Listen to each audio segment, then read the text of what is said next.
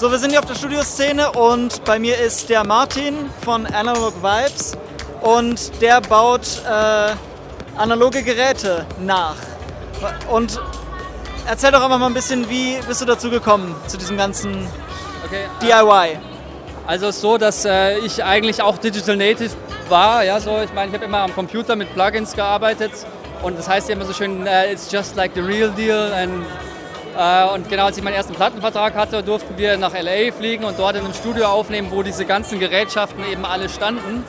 Äh, ich als Sänger äh, habe dann eben sehr schnell festgestellt, dass ein großer Unterschied für mich da ist in der Art und Weise zu arbeiten und auch im Sound zwischen dem Plugin und dem echten. So. Und Also das war so ein Aha-Effekt, als du dann da warst. das war der absolute, absolute Aha-Effekt. Und äh, von da an war für mich klar, so will ich auch arbeiten eigentlich. Und kam zurück und die Dinger sind natürlich unerschwinglich. Und dann habe ich mich halt da reingefuchst und das ist ein Prozess von Jahren, den man hier so sieht. Äh, und habe die Dinger recherchiert, warum, habe den Mythos versucht auch so ein bisschen zu lüften. So, Was steckt denn dahinter? Warum ist denn so ein Pultec EQP1 so geil? Äh, und habe das einfach von, von der Pike quasi die Dinger nachgebaut äh, für mein Studio eigentlich. Ein Freund von mir, der im CAD äh, fit ist, der hat die halt äh, ko- nachkonstruiert. Mit von vorne, von hinten sind die wie äh, die echten. Äh, und dann habe ich das einfach ins Netz gestellt. Ja. Und dann kam plötzlich der riesen Andrang und Nachfrage, Leute wollen das auch haben. Und äh, genau, und dann ist Analog Vibes entstanden im Endeffekt als Knowledge Base, äh, als Möglichkeit, das anderen zur Verfügung zu stellen äh, und auch sozusagen klar zu machen, dass die Selbstbefähigung, ey, ihr könnt es auch bauen. Ich meine, ich habe keinen Plan gehabt davon. Und jetzt habe ich halt mein Zeug so und das feier halt mega. So. Und als angefangen hat ja mit dem, äh, mit dem Tube Optocomp, äh, LA2A Style, ähm, wie man auch sieht, ey, das ist neu mit dem Analog Vibes Logo. Sehr cool.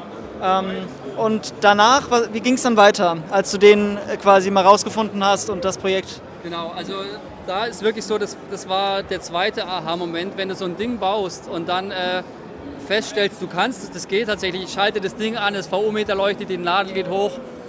Und es so- klingt geil. Und es klingt geil, und es ist halt so wirklich, da geht die Sonne auf einfach. Äh, und dann war es halt so, dass ich auch diesen Pultec gehört hatte und ich habe viele Pultec-Klone gehört und ich, immer dachte ich, ja, so in etwa ist es schon das, aber es war nicht dieser Moment, den ich dort in L.A. hatte und dachte mir, ich möchte den aber auch, das, das ist so ein geiler Equalizer. Äh, und dann habe ich diesen Tube Program Equalizer eben auch von der Pike nachgebaut äh, gebaut und so lange auch mit den Kondensatoren rumgespielt, bis ich einfach happy war mit dem Ergebnis. So. Also äh, ein großer Unterschied ist halt wohl echt die Bauteile, die man verwendet. Ähm, und in deinen Projekten verwendest du ja auch wirklich nur New Old Stock Ja, äh, Sachen. genau. Und beim Pultec hast du rumprobiert, wahrscheinlich mit modernen Kondensatoren, mit alten. Und was war da dein Fazit dann? Dass halt nur die alten funktionieren, Genau. wirklich? Dazu muss ich sagen, das ist natürlich subjektive Wahrnehmung. Ich habe einfach das mit allen möglichen Soundquellen probiert, ich habe es durchgemessen. Ich habe jetzt hier zum Beispiel äh, alte äh, Styroflex-Kondensatoren drin aus einer alten Hammond-Orgel. Ähm, genau. Ich finde, ich find, die klingen einfach, die klingen wie Om- Omas Schlagsahne. Es sind einfach die Höhen, du drehst auf und es klingt einfach immer nur noch geiler so. Ähm, wir haben aber mittlerweile ja auch, jetzt gerade Stichwort äh, hier äh, Ausgangstransformer von dem äh, Pultec Equalizer mit David Guerin, äh, mit Cinemac Kontakt aufgenommen und haben ja auch, mittlerweile hat er diesen äh, S217D, der ja so selten ist und der ja auch so ein bisschen die Magie mit äh, beisteuern soll, technisch eins zu eins nachentwickelt. Und äh, ich glaube, dass dadurch, dass DIY immer präsenter wird, erkennen auch Hersteller den Markt und versuchen eben dementsprechend auch die Trafos zum Beispiel wieder zu wickeln nach diesen äh, Maßstäben sozusagen, die jetzt nicht der Maßstab des technisch heute Machbaren sind, sondern das, was authentisch ist. Ja. Also Material und Technik wahrscheinlich. Genau.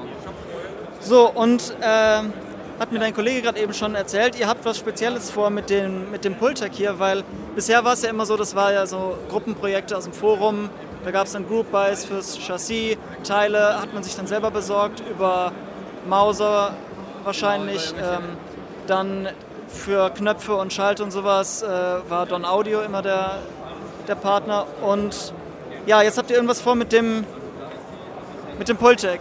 Ja, genau. Also wir nennen ihn ja hier Tube Program Equalizer. Wir benennen, also eigentlich wir benennen eigentlich immer das, was es ist. So, ja? Tube Opto Kompressor, so Varimo Limiter. Ähm, genau, und bei dem ist es so ist echt ein Riesenprojekt. Wir haben es natürlich wahnsinnig unterschätzt.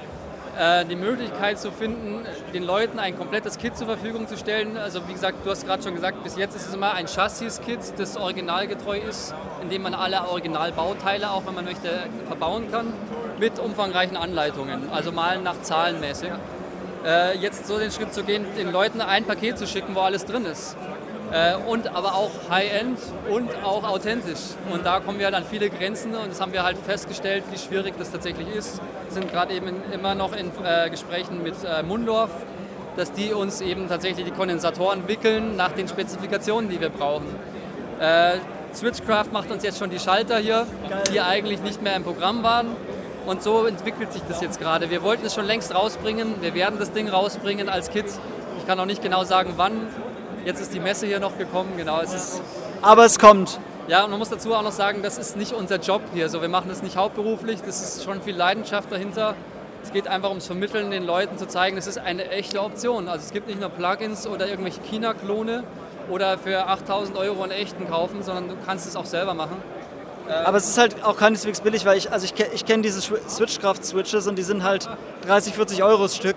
Genau. Ähm, und das ist, es hält auch echt wahrscheinlich 100 Jahre, dieses Ding. Wenn man das mal gesehen hat, ist wirklich so ein Apparat. Also, also du weißt ja vielleicht auch, wir haben ja teilweise in die Gruppe auch gefragt, wollt ihr einen modernen Schalter, also einen guten, sowas wie, wie hier zum Beispiel. Carling-Schalter kosten 6, 7 Euro. Äh, oder wollt ihr einen echten? Wir kriegen den irgendwie für 29 Euro oder sowas. Ich war für einen echten. Äh, und es hat kein Mensch gesagt, wir haben alle gefragt äh, und alle wollten den. Da geht es wirklich auch um, den, um um dieses authentische, mhm. um dieses, weißt du, so, das ist ja immer unerreichbar irgendwie ja. gewesen. So war es für mich ja auch. Und das, ja, da. Und jetzt kann man es sich auch immer selber bauen. Ja, genau. Geil. Ja, Hammer. Hier ist dann noch der, der Midrange EQ. Genau, also als Pendant quasi. Äh, Tube Midrange. Ergänzung zu, dem, äh, zu diesem hier. Mhm. Also sozusagen die gesamten Mittenbänder hier werden hier abgedeckt. Äh, und unser neuestes Ding ist halt äh, das älteste Gerät von allen. Ja äh, diese 176 Limiting Amplifier, äh, Varimu. Auch, also das war wirklich ein krasses Projekt, weil da war ich einfach auf mich alleine gestellt. Also zu diesen Dingern findest du viel im Netz, zudem fand ich fast nichts. Ja. Ich hatte einen Schallplan, der war voller Fehler, äh, bis ich das Ding am Laufen hatte. Aber als ich Und man muss auch noch Platinen machen, ne? Dafür. Genau, wir können mal kurz auch, weiß ich, äh, können ja auch rein. Mach ich, hier mal, ich kann ja auch hier mal aufmachen. Dann sieht man hier mal rein. Ei, geil. Also das ist halt tatsächlich originalgetreu. Also wir haben die Platinen nachentwickelt äh, mit äh, Hilfe von Lukas, äh, der ähm, auch in dem DIY-Forum ist. Wir haben die Turret Boards, das sind auch Prototypen, wie man hier sieht. Und ähm, hier in diesem Fall würden, bekommt man eben das komplette Bundle mit äh, Platinen, mit Turret Boards und mit diesem Chassis quasi, das hier richtig geil äh, gemacht Ja, mit der, mit der schwarzen Faceplate. Genau, diese Faceplate, diese Faceplate noch dazu. Ähm, und das war wirklich ein Trip, so dieses Ding halt wieder auferstehen zu lassen.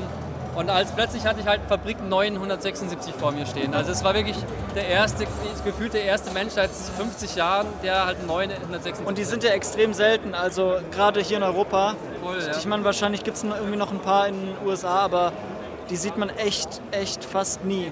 Und wir haben hier auch die meiste Nachfrage von Produzenten, auch aus den Staaten zum Beispiel, die die halt gerne haben, äh, gerne haben wollen und einfach nicht mehr rankommen. Die haben zwar die Kohle, aber die findest du halt nicht. Äh, genau, also wirklich, hier ist eine große Nachfrage, aber es ist ein komplexes Ding so. Hast du schon einen Plan, was als nächstes kommt? Oder? Nee, wir sind, sind gerade so beschäftigt damit, einfach sozusagen für alle, alle Teile auch die Guides zur Verfügung zu stellen, dass die Leute das auch wirklich nachbauen können und die Hürden einfach nach unten zu setzen sozusagen. Ja. Das ist eigentlich so erstmal der nächste Plan. Und wie gesagt, wir machen das alles eigentlich nur just for fun nebenbei. Mhm. Ähm, und ich finde es super geil, dass es halt jetzt mittlerweile Leute gibt, die, oder so viele Leute gibt, die einfach auf den Trichter kommen. Und Genau. Nee, richtig cool. Also schon mal vier, vier Projekte hier am Start. Ähm, ich habe auch alle bei mir, den habe ich noch nicht fertig gemacht, beziehungsweise noch gar nicht angefangen. Ähm, und ja, komplett DIY nach Original-Specs. Richtig cool. Dann danke für das kurze Interview und ähm,